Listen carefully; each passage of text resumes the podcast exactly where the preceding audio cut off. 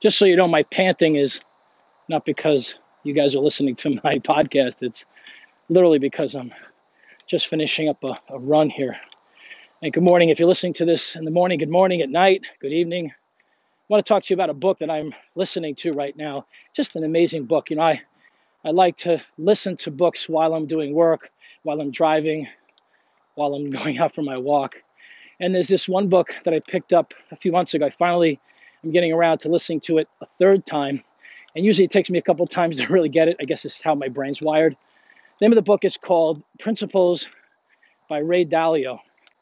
Now, Ray is a big uh, partner of Tony Robbins. And as you, those of you that know me and follow me, I'm a big Tony Robbins fan, follower, admirer.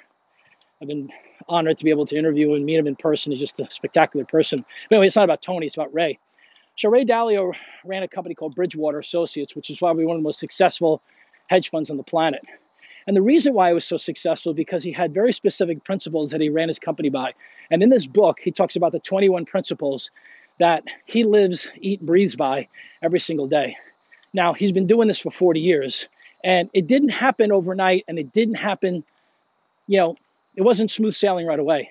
The concept of principles is based around two two main points. One is being radically transparent and being radically truthful. So let me quickly cover radically transparent means you don't talk behind anybody's back. If you're going to debate someone, you, you debate them to their face, you have it in an open forum, you record the session so you can go back and really review it. So being radically transparent is so super important because what it does, it, it eliminates any underhanded attempts to sabotage someone or sabotage the company. It also eliminates any question of someone's intentions, right? Now, let me talk about being radically truthful. Radically truthful is calling someone out. If you suck, you suck. That's not a personal attack.